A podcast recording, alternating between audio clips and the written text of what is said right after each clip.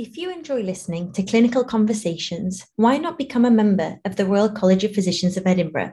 Our membership provides you with access to the RCPE educational portal, the live evening medical updates, and you have options to view the symposia both in person or online. If you would like to learn more about this, please go to the Royal College of Physicians of Edinburgh website.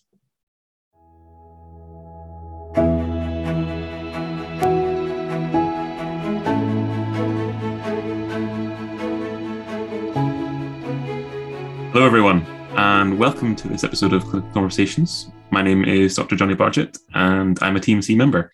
We had such a great time with Dr. Johnny Guckian, our TMC co chair, talking about dermatology and common skin presentations for general internal medics, that we've brought him back to talk about a very important topic, and that is skin cancer.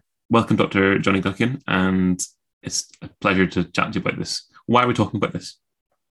Uh, thanks for having me, Johnny. It's always a delight. We're talking about skin cancer because skin cancer is so important. The BCCs and SCCs, so the keratinocyte cancers, are the most common forms of cancer on the planet. And people who work in general practice, people who work in acute medicine, generally across the board and, and very different specialties, you will see lesions. And lesions scare people because they look scary or because they're hard to diagnose. And yet, actually, there is a method to some of the madness. And I hope to get some of that across.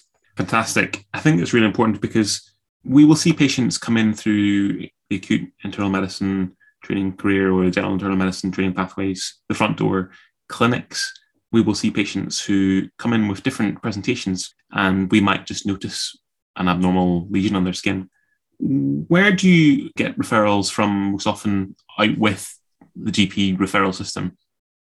So from all different directions, really, and it really depends on where you're based. I'll say kind of for the advice that I'm giving so far is that lesions is a consultant domain. And eventually everyone with a particularly a pigmented lesion, but most lesions, if not close to all lesions, should eventually get seen by a dermatology consultant before being appropriately reassured if a doctor is deemed it concerning in the first place. So I'll say everything going forward in this episode with that caveat, as I'm not a dermatology consultant yet. Now, uh, where do I get referrals from? So in Leeds, for example, where I work, it has a good system which has been put together by a number of, of excellent registrars who've come before me and consultants who work with them. We have a system called Patient Pass, which is an online referral system where people will put on our emergency referrals. We have, in more recent times, introduced a skin cancer referral system where essentially from anywhere in, in our three hospitals in the trust, you can fill in a form, uh, suspected skin cancer. And generally, the review of that is done slightly differently to the like emergency referrals. It will get triaged by the emergency person on call, registrar wise, but then it has to be discussed with the consultant. Photographs will have to have been taken and certain questions will have had to be answered. So there is a, protocol where I work, and there'll be different protocols everywhere in the country uh, within dermatology. Some places they'll just say, no, you have to go back to the GP and refer in that way. Some places will say, oh, we'll come and have a look at it right now. So it depends on, on your system. I get most of my non GP referrals from medical boards usually from either, it's actually usually quite early junior doctors or consultants saying, can you refer that? And as with a lot of dermatology referrals, they are varying quality, but we are never, ever, ever critical of any referral for query skin cancer. So I think it's really helpful just to let the listeners know that basically it seems like any lesion that anybody has a concern about, if it's reasonable to them, then it's reasonable to make a referral. Yeah. Oh, absolutely. We'll talk about thresholds later on in terms of management, but I encourage people to have extremely low threshold to refer. If you're pretty sure it's a seborrheic keratosis, fine, good, confidently make that diagnosis. You should be able to make a diagnosis of a SEBK by IMT level, least reg level, and certainly be able to run a lesion by a consultant. And they should be able to say that's a SEBK. For most SEBKs, there are quite a few slips through the net, but for the more obvious ones. But other than that, yeah, refer in. So just so the listeners know, what is a seborrheic keratosis and what would it look like? Seborrheic keratosis is the most common referral that we get in skin cancer clinics, bar none, across the board, no matter where you are. They are incredibly common basal cell tumors. They're not basal cell carcinomas, they're benign basal cell tumors, and they I call them signs of wisdom for my patients because you start getting them over the age of 30. I've started looking to make sure that I've not got any yet. They usually pop up on the back of patients, but can also be on the face, really anywhere, to be honest, a lot of the time. They appear stuck on almost like a fridge magnet, and you can just, as a sieve, just gone stuck on the lesion. They have various different features. Some have lots of like looking like crater like, and some have little yellowy white dots on them. And there's loads of different types that you can look at online. Said case, I generally tend to say because they can be so diverse in their appearance, it's a case of pattern recognition, looking and seeing a lot of them, and you get a feel for what is a SEBK. If a lot of lesions, again, we're starting to talk about principles here. If a lot of lesions look the same, are pretty much identical, and they look stuck on, they're likely to all be SEBKs because the chances of you having multiple lesions that are melanoma or SCCs, BCCs, even then, is actually very unlikely. It's really helpful. So we've already kind of alluded to the different types of skin cancers that there are. Going back to just summarizing what type of cancers there are, just tell the listeners what there could be in an lesion. How can you tell a melanoma from a, a squamous cell carcinoma from a, a basal cell carcinoma? Yeah, loads of different ways to categorize these. You can look at what is pigmented and what is not pigmented. Now, that's slightly complicated because all of us is slightly complicated in some ways, but just grossly speaking, you can have pigmented cancers or pigmented lesions and non pigmented lesions. Or you could say you've got keratinocyte cancers, which are BCCs, SCCs. They're usually scaly or ulcerated, or I've got lots of blood vessels. They're not usually brown, though some can be, versus in your melanocytic lesions, which are pigmented. Okay. There are exceptions with everything because there's so many different types of dermatology lesions. There are amelanotic melanomas. So there are terrifyingly, there are melanomas which don't have any pigment. And they're the one that make dermatologists kind of wake up sweating overnight. Um, and then there are BCCs, for example, which are pigmented. And so there's lots of overlaps. But generally, you've got your BCCs, SCCs, and your melanomas. They're the main boys you're looking out for. So everybody will know about the ABCD criteria for assessing whether someone's lesion has a melanoma flavor to it, so to speak. Can we just talk about that and how we assess for these different criteria? Yeah, so ABCD is the thing we teach in medical school. It is strictly for just looking at a lesion on examination. So in dermatology, we actually have two levels of, well, multiple levels of examining things. You could say you examine it clinically, you examine it dermoscopically, and then you can say you examine it histologically. All three of those different areas will have different levels of things that you're suspicious about, but ABCD is clinically only. So, clinically looking at um, a lesion, if it is asymmetrical, if it has irregular borders, if it has multiple colors or it has changed color, if it is getting bigger, or generally if it is changing, these are things you should be thinking ah, I need to get this lesion looked at. So I think basically on that level, it's a really helpful tool, isn't it? Just to flag up this lesion looks abnormal. I need to refer this lesion. Is that fair to say? Yeah, it's, it's not complicated, but you know, it's it's that way for a reason because melanoma is can be catastrophic. There's no reason that make it too complex on that level. There are ways you can, you know, we would sometimes look at like the seven point checklist, which we can help categorize risks in a slightly more nuanced way. Well, what is the seven point checklist, Johnny?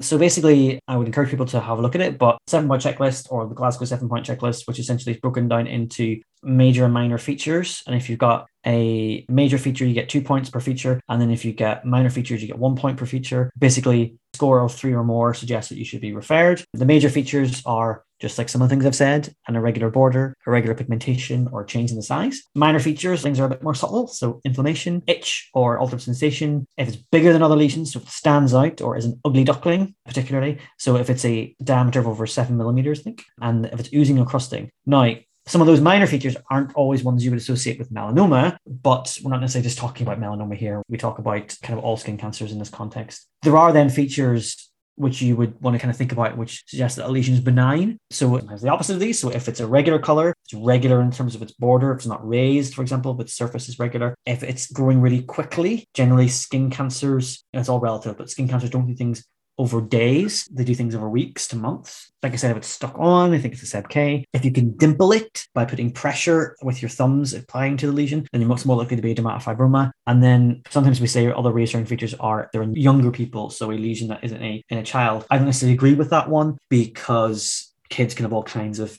weird tumors. I'm currently revising for my SCE exam uh, and looking at the pediatric section, and the sheer number of eponymous syndromes of tumors that I need to remember is quite a lot. Yeah, I think one of the things that I'm more aware of now is that certainly with the messaging about use of sun cream and sun lotion, the sun exposure that the population has is increasing. And that might not just be just due to sun exposure in the outdoors, but also to sunbed use. Mm. Thoughts on that? And, and obviously, can you just talk a little about the risk factors for malignant melanoma? Yeah, so I'll talk about sunbeds things first because it's important. I think there's a generational thing here, and these things come around again. So there's a generation who didn't have sun cream and they are coming through with their keratinocyte cancer. So they have they're coming with loads of sun damage with they've lots of actinic keratosis, which is a pre-SCC kind of tumor. And they have BCCs, they have lots of SCCs, and they have some of them have melanoma as well, which is worrying. Then you have those who have had sun cream and are generally okay. And then you have people who use sunbeds. You know, that is still happening despite the fact that we know the risk of sunbeds. It's a bit like cigarette smoking. People do it anyway. But I think that people don't fully understand the risks. So I think I put something on Twitter recently about sunbeds or commented on about sunbeds. And I got a lot of abuse from random people on Twitter, as what happens on social media. But essentially there's a really good fact page on the American Academy of Dermatology website on sunbeds. And essentially they will explain that indoor tanning, so sunbed use can increase the risk of developing SCCs by 58% and BCCs by 24%. And if you use sunbeds before the age of 20, you increase your chances of developing melanoma by 47%. Wow. Uh, your risk increases with every time you do it. Melanoma kills and sunbeds cause melanoma. In my opinion, they should all be banned, but I should have that opinion. I'm a dermatologist. You asked about risk factors for melanoma. I mean, we have our own criteria in dermatology, but generally the principles are the two big questions I was taught as a teaching fellow in dermatology to ask about are past history of melanoma and family history of melanoma. They're the two big ones because there are genetic melanomas. Okay. I also ask about family history of pancreatic cancer because there are melanoma syndromes uh, or genetic syndromes which can cause pancreatic cancer as well as melanoma. Okay. Other things, then you've got your, if you are, look like me and are incredibly pale skinned, if you have red hair, if you have blue or green eyes, if you have a history of sunburn, a particularly blistering sunburn as a child or generally in the past. If you use sunbeds, if you've lived abroad. So I often ask the question, not just what job do you do, but I ask more about the job. Have you worked outside? Have you ever done that job abroad? So someone says, Oh, I've been an engineer. I'll say, okay, what kind of engineer? And it turns out, oh, actually, I was an engineer in the army. I was in the Gulf for 15 years. Like, right, fair enough. That's quite a big risk. Then you've got people who've got lots of moles if you have um, over 100 moles, or if you've got a lot of irregular looking moles, then that is a significant risk factor because we would consider that to be something called atypical mole syndrome. So that significantly increases your risk.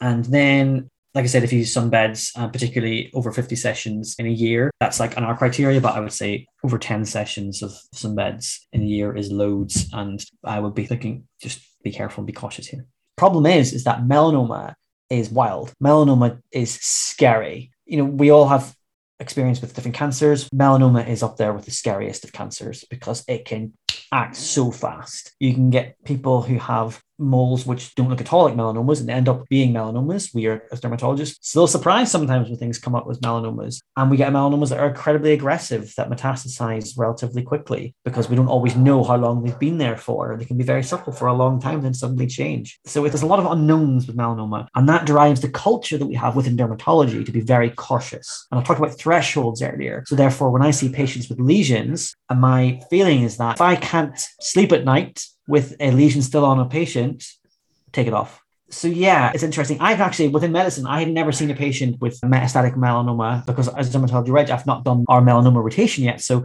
I've not actually had a huge experience on the other side of things just yet. To Come back to me in maybe a year or two. But there's a lot happening within melanoma and a lot more treatments that are out at the moment in terms of melanoma. But it's a very uncertain, very cautiously driven area. And I find that even within dermatology, something that I've had a culture shock with because for a lot of these patients who are very high risk, if they have even a millimeter of change, that can sometimes be enough to be mean into melanoma. And when you've got 57 moles that look a bit off and loads of photographs to go through in clinic and a lot of people on your list, that's really tough as a clinician to manage. Never mind the patient trying to manage the anxiety of dealing with that. So, so many different variables in what is a really complex and challenging area.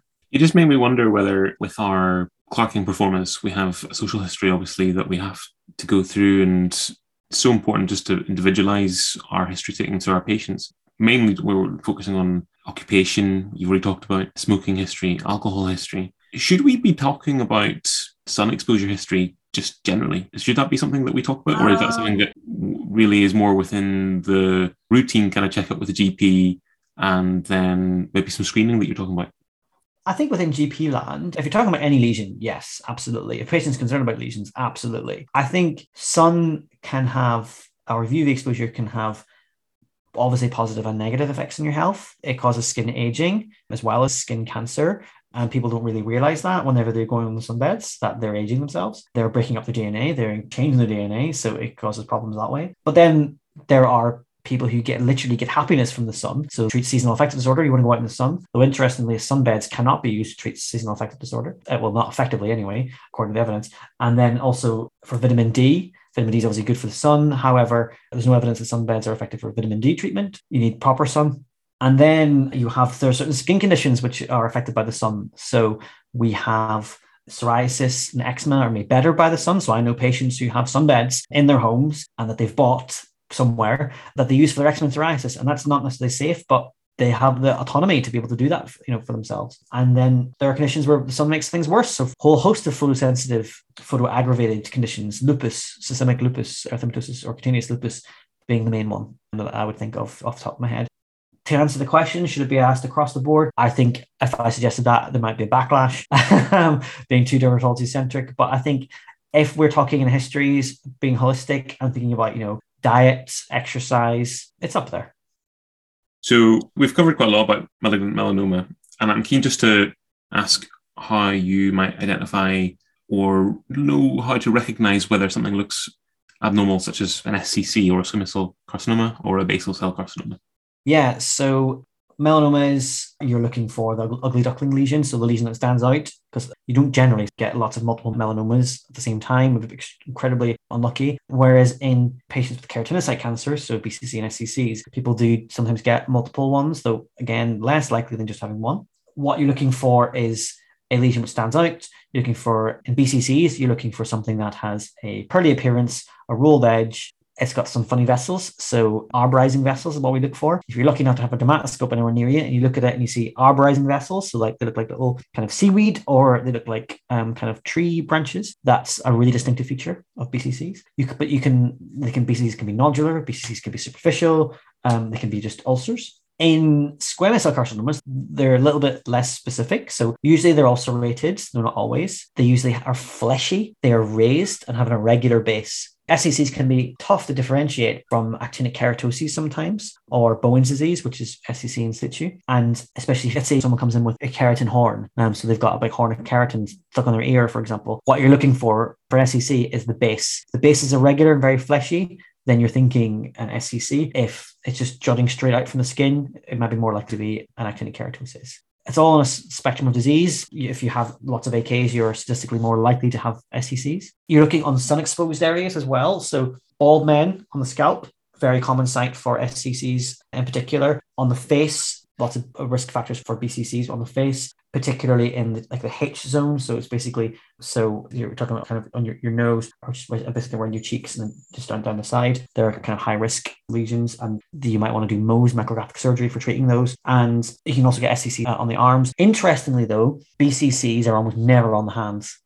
I was chatting to a consultant about this because I, saw one recently, and my consultant said that he's only seen five of those in his career, or maybe he could count on one hand the number of BCCs he's seen in the dorsal surface of a hand, which is quite interesting. We don't know why that's the case. Other little tidbit for BCCs: there was a study in Australia which looked at the side of the face that people get BCCs on, and the study showed that men were more likely to get it. I might get this wrong way around, but men were more likely to get it on the right hand side because of the side of the road they drive on, and men were more likely to be drivers in that particular cohort because it's a bit of an old study. So a lot of kind of old stereotypes. And women more likely to be passengers, so they get on the other side when driving. And I thought that was fascinating about the way we interact as a society can affect the pathology that we end up getting.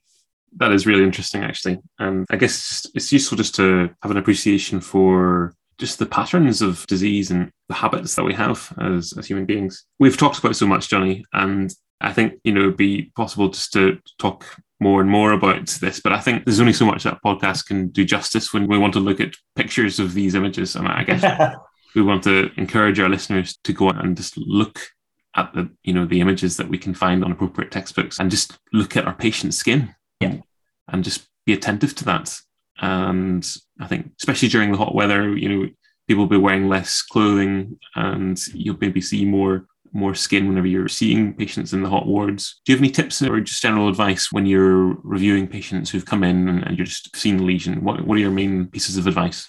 So lesion examination is interesting. Is that I think if you spotted one lesion, look at the whole patient, try to look out for any other lesions. Then it's kind of like you could have a systematic approach, like doing a chest X-ray. You, you know, you could you could go through the whole head to toe, or you could just jump straight in for the lesion you're looking at. A lot of this is pattern recognition, and the more you see, the better you get at this. Some of it is like you, you have consultant dermatologists who, who look at things dermoscopically and they say, This is a BCC. I can't tell you why it is, I just know it is. And there's a little bit of that to it because we do definitely dermatology particular do a lot of pattern recognition. You can look online, so has got a lot of good pictures on it, particularly for skin lesions. Because we talked about appropriate resources. One of the challenges is being able to diagnose lesions skin of color because actually whilst people who look like me are and are you know kind of pale are statistically more likely to get skin cancers particularly melanoma that doesn't mean that it's impossible for people with skin of color to get melanoma. It's absolutely, of course, possible. There's more recent evidence which suggests that you're much less likely possible to get melanoma from the sun if you're what we call Fitzpatrick type 6 skin or black skin. You're significantly less likely to get melanoma from the sun, and it's more likely to be from genetics or viral causes. But skin of color, you're much more likely to get melanoma on acral sites, so hands and feet, and you're much more likely to get